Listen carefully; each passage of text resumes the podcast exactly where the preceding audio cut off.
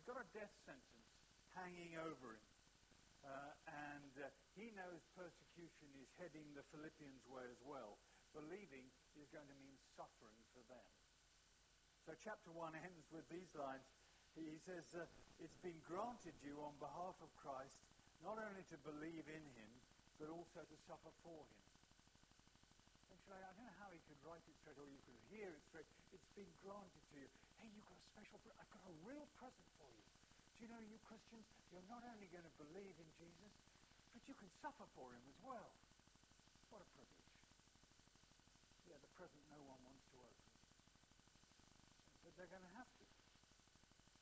Since you're going through the same struggle, he goes on, that you saw I had, and now hear that I still have.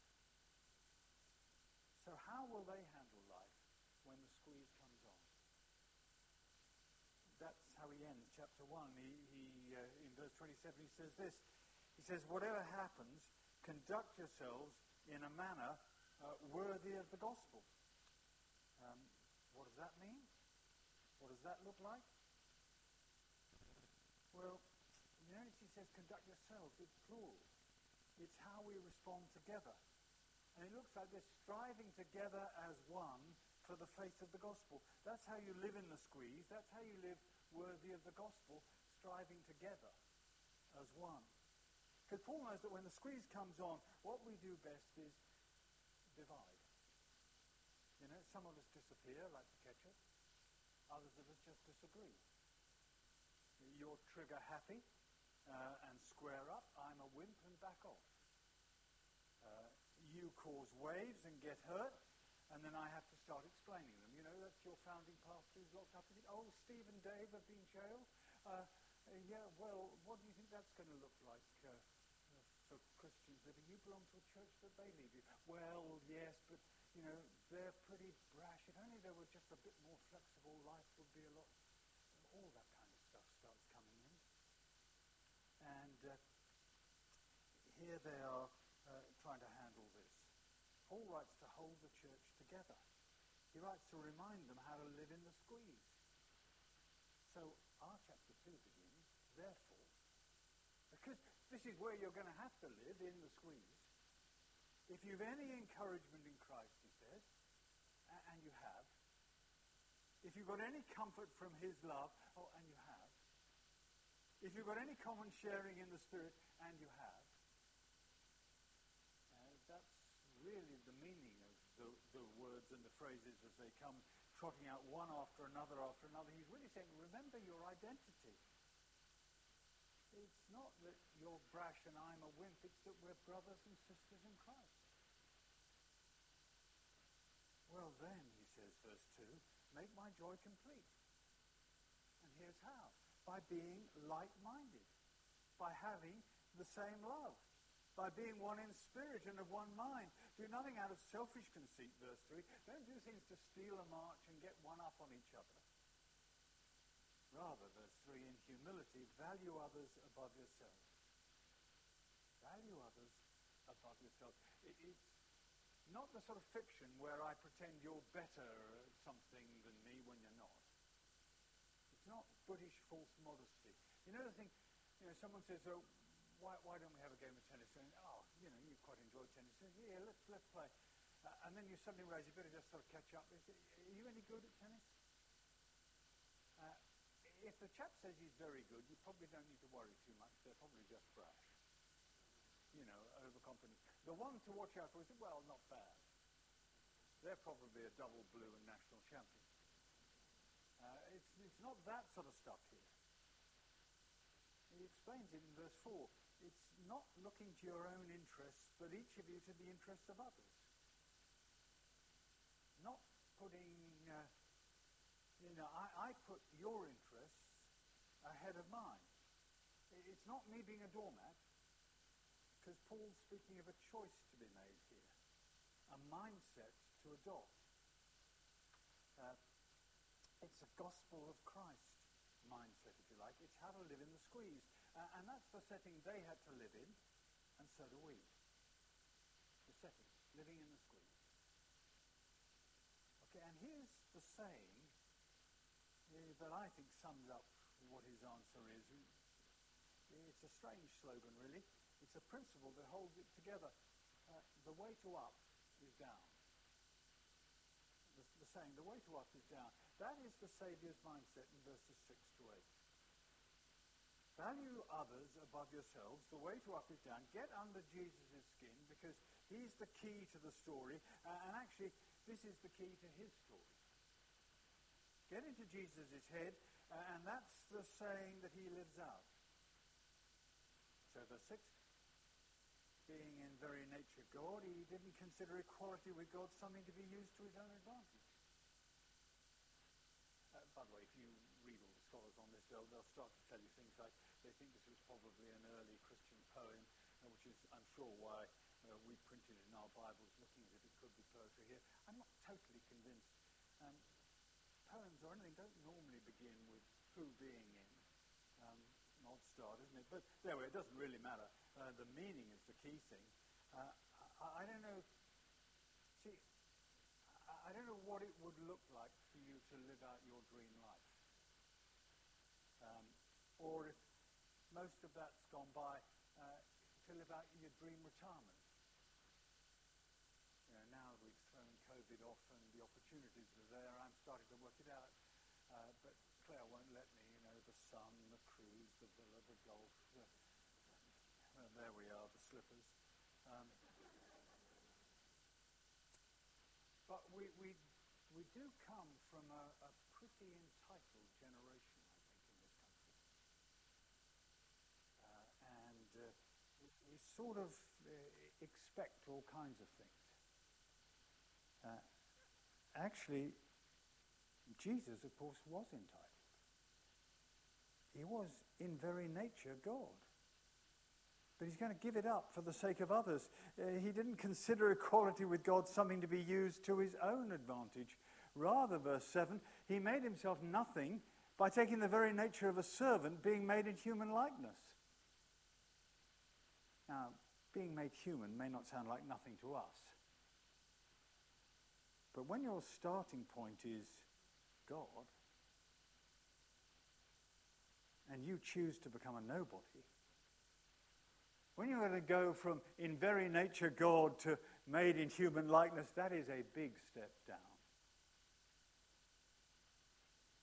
I don't know whether you've ever seen that TV program, Undercover Boss.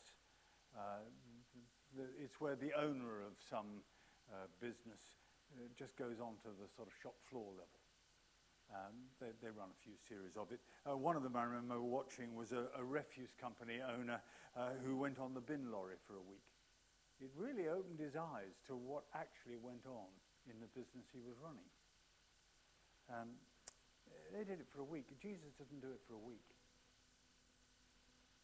This was for life. This was for eternity. And it didn't stop there. You see, verse 8, being found in appearance as a man, he humbled himself by becoming obedient to death, even death on a cross. That last little bit, even death on a cross, is a line full of the shame, the stigma, the disgrace of such a death. So awful, no Roman would talk of it, and Jews would see it as a God-accursed end. Yet this humiliation is self-inflicted. He made himself nothing. He humbled himself. You know, it's not like Prince Andrew running a car crash interview and landing up in disgrace. He chooses to step this way. This is the move that saved us, that death on the cross. I know some talk as if Jesus was kind of the good cop rescuing us from an angry father, the bad cop, but his love for us, his valuing of our interests above his own, took him to the cross, most certainly.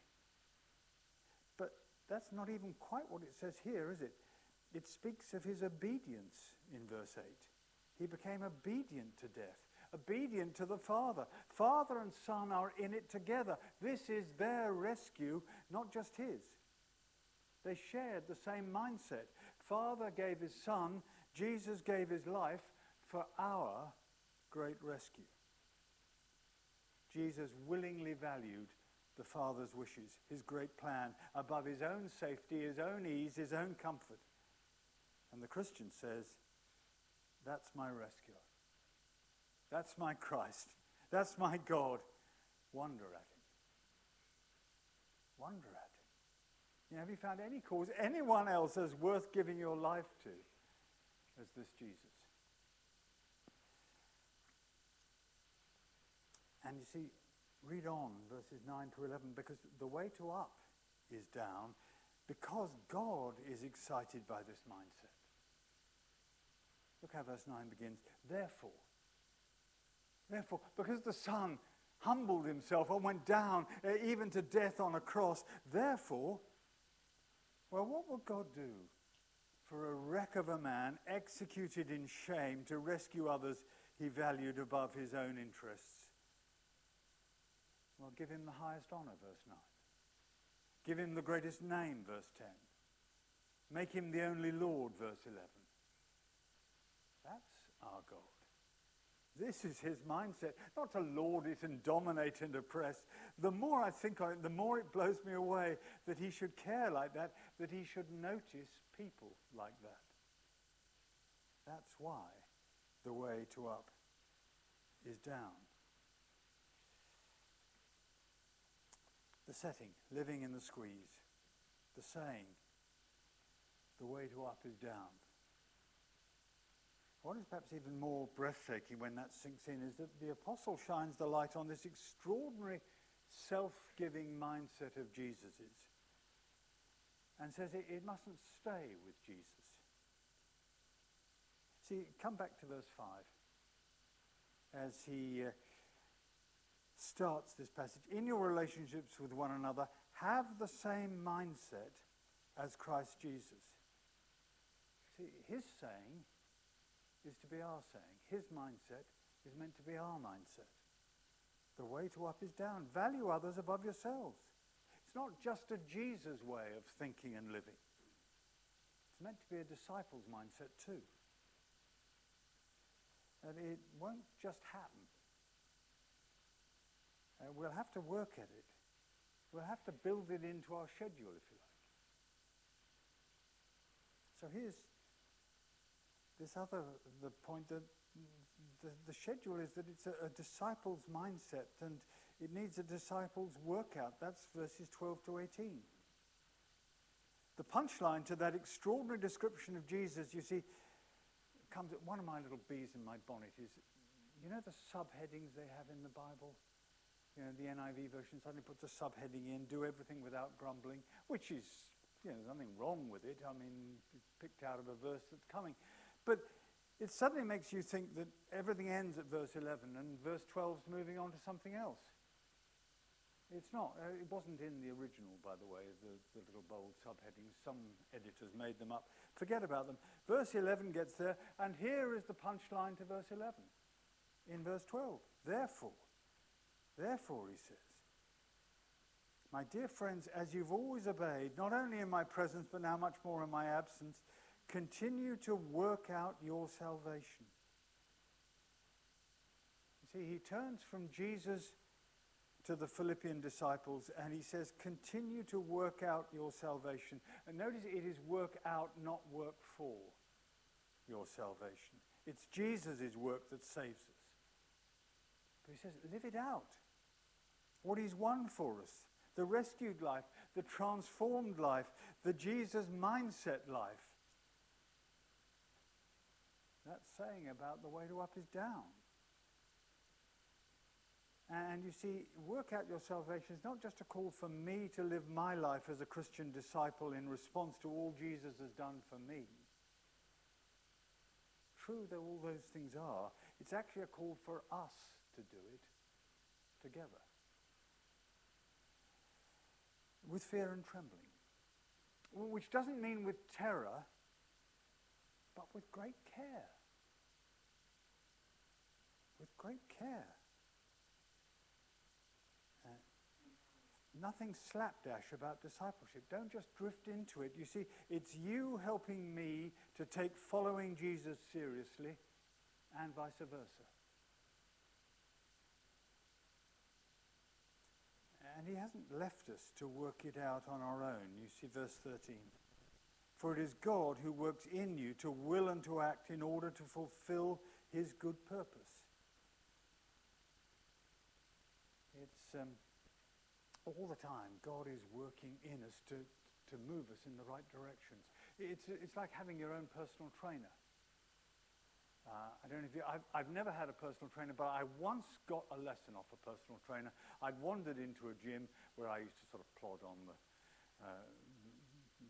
one or two little machines to look as if I was doing some exercise. And this woman came up to me and said she was a personal trainer. The chap hadn't turned up for the lesson he was going to have. Would I like a sort of freebie? Well, you know, who turns down freebies? So I said that was great. It was a big mistake. Oh, the things she made me do. And she knew exactly which button to press, you know, to bring out my competitive juices, so I got to do another 5 of these, you know, or to sort of sound oozingly encouraging and everything else. I mean, you know, I went through 20 minutes of it. I got to the end. I mean, the great disappointment for her when she tried to sign me up for other lessons, I couldn't afford one lesson, never mind a group of them. So she got nothing out of it. But I can remember sort of staggering home, which was about 2 minutes walk, and kind of collapsing into the bath, which I had to. And the next day, the number of muscles that ached were extraordinary. And I realized, of course, without the personal trainer, I'd have just done my little sort of little workout, and I'd have strolled back home. And yeah, I actually did far more in 20 minutes than I'd have done in probably 20 weeks' worth of going to the gym. Well, it's as if we've got our own personal trainer at work in here, but there's God who's changing our wills so that we will what is right and good and putting others above ourselves. And his call to them and to us is to live in such a way that, well, verse 15, we shine like stars in the sky. It's a wonderful picture, isn't it, of little lights going on, you know, in the middle of winter in Cambridge, wherever you go, there's a little light here. Oh, there's another Christian there. Oh, good heavens, there's a little cluster of them there. I didn't realize there was someone else in the firm. You can see it all coming out. Others in the school. And suddenly, you know, if there's 3 or 4 of you, you are a remarkable... You've got remarkable influence compared with one. Shine like stars in the sky. But the apostle knows Christian discipleship's never lived out in a world where everyone is nice and kind and tolerant. And he wants his readers, he wants us to get real. He's writing from jail. He's imprisoned for his faith. He's losing his freedom for Christ. He's writing to those about to face something similar with persecution coming over the horizon towards them. And he uses a phrase in verse 15, a warped and crooked generation, which is where you've got to shine like stars in the sky, that Old Testament prophets use speaking of God's people. It's a phrase to warn us that this can be the setting for our discipleship within church life as well as outside of it. And the battle starts young. I've got a friend who does a lot of work with student Christian unions, universities, colleges, and so on. And he speaks of how hostile secular society can be to the Christian faith, but he thinks it's even tougher for Christian teenagers at school. Often Christianity is variously ignored or attacked in lessons, and the secular establishment now regards biblical sexual ethics to be regressive and dangerous, he said. And when I said, how do Christians cope? He said, I think they live in 2 watertight compartments. You know, there's the Christian compartment for home and church. And then you get to school and you inhabit the same secular space as everyone else. I skipped all those problems by not getting converted till after school had finished. But I do realize for folk who go through it, you know, that is the time when we're least equipped to handle those kind of knocks and squeezes, and they can seem most hostile to us. Yet, you know, there's no hiding place offered by the apostle, no locking ourselves away in some remnant or sect or two watertight compartments for us. So look closely at verse 15. You see what he says? Then you will shine among them like stars in the sky. All mixed up in there among them. It's never the sort of star that's right over there, out of range of any dangers. Value others above yourselves. The way to up is down. What does it actually look like in practice? Well, it's going to look very differently for different people, isn't it? I was just hearing the other day a couple of small group leaders in London. London Church spent 6 hours one day listening to and helping a needy member of the group. In a cash-rich, time-poor community, that is both very impressive and very attractive, isn't it? If my Christian life has to be lived in the squeeze, I want them leading my small group. Or I came across this next year, the Olympics will be in Paris. It's, I think, about 100 years since it was last there. And the last time round was the Olympics where, in Paris, where Eric Liddell ran. Eric Liddell, the Scottish rugby international, who was also an Olympic gold medal athlete. His story in the Chariots of Fire film, if you've seen that or can remember it. Later on, after that was all done, Liddell was a Christian man. He went as a Christian missionary to China. He actually died in a Japanese civilian internment camp in 1945. I knew someone who'd also been brought up as a little kid in that camp. And he told me stories of Eric Liddell there, which fitted in with what I just read recently about him. The account of how Liddell lived in the camp and served others' interests there. This is what this guy wrote.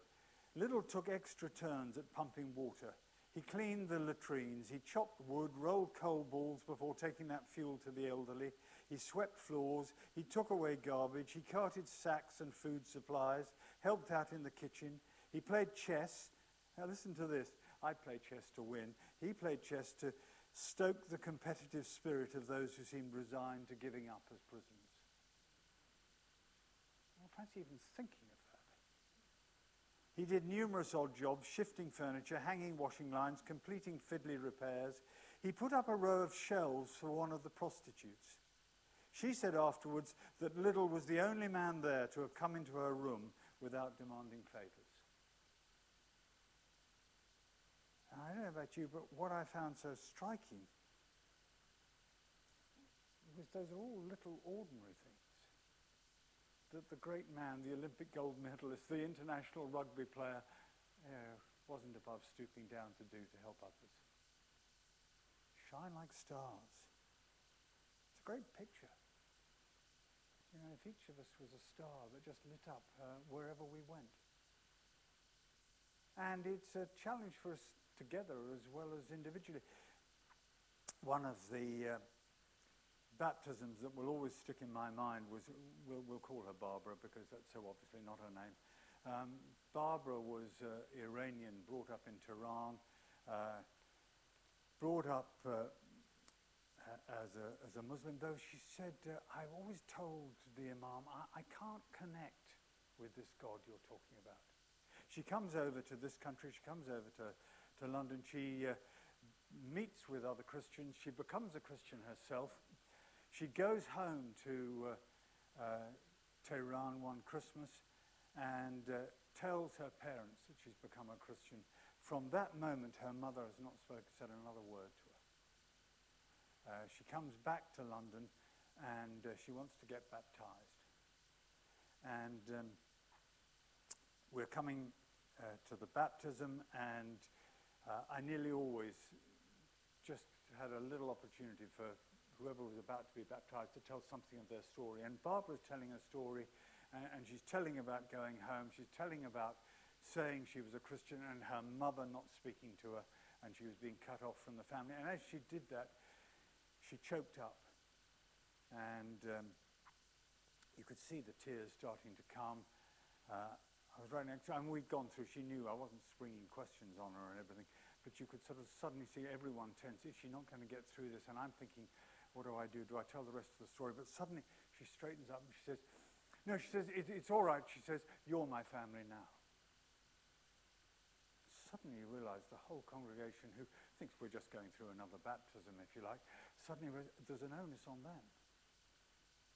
They're about to make promises of support that they're going to be asked to keep. Now, they kept it brilliantly in terms of looking after, providing accommodation, food. She made an asylum application, seeing it through till she got asylum. But it was just suddenly this wonderful moment where people suddenly realized responsibilities to one another. And you shine like stars in the sense that you look after others. It's a great moment. It was a great moment too, just the other week in Cheltenham again. We said last night we were having some baptisms there, and here's this 50-something or other, at least that's what he looked, guy who had clearly had some pretty appalling church experiences before. It had driven him away from there, and he'd come back, no one quite knows why, and he said, I came back to this church and I was just struck by how people loved each other. And he said, I want to thank you for being a church I want to be part of. Great line when you've actually been driven away from Christian things by a church experience. Thank you for being a church I want to be part of. Well, a church where people put others' interests ahead of their own would be a church I'd want to be part of. Would be a church that would be attractive to all kinds of people. Would be a church that was shining like stars in the sky. Inside, outside, big stands, little jobs. The setting, living in the squeeze. We can't avoid it. It's coming bit by bit in this country, and you'll know bits where the squeeze comes on, where it's getting harder to be Christians, and so on. Every hot dog will be a reminder to you. This is how we live. But we can stand firm together as brother and sister Christians. The saying, the way to up is down. Jesus lived it and calls us to follow in his steps. It's actually the key to our salvation. It's what you and I are relying on if we're saved. And the schedule, the disciples' workout, intentionally valuing others above myself. So even on a time like this, I'm saying, Lord, who can I serve today? Lord, make me willing to serve others today. It could be an uncomfortable prayer to pray. Why don't we have a moment's silence? A moment maybe to think and reflect on what we're being told here. A moment maybe to say, Lord, who can I serve today?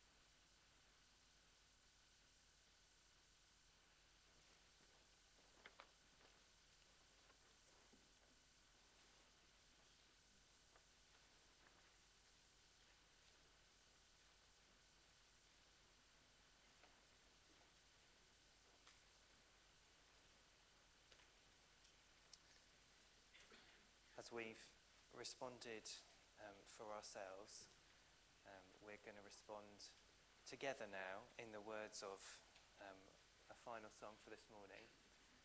So as the band starts, do stand as we sing of Jesus, the name above all names.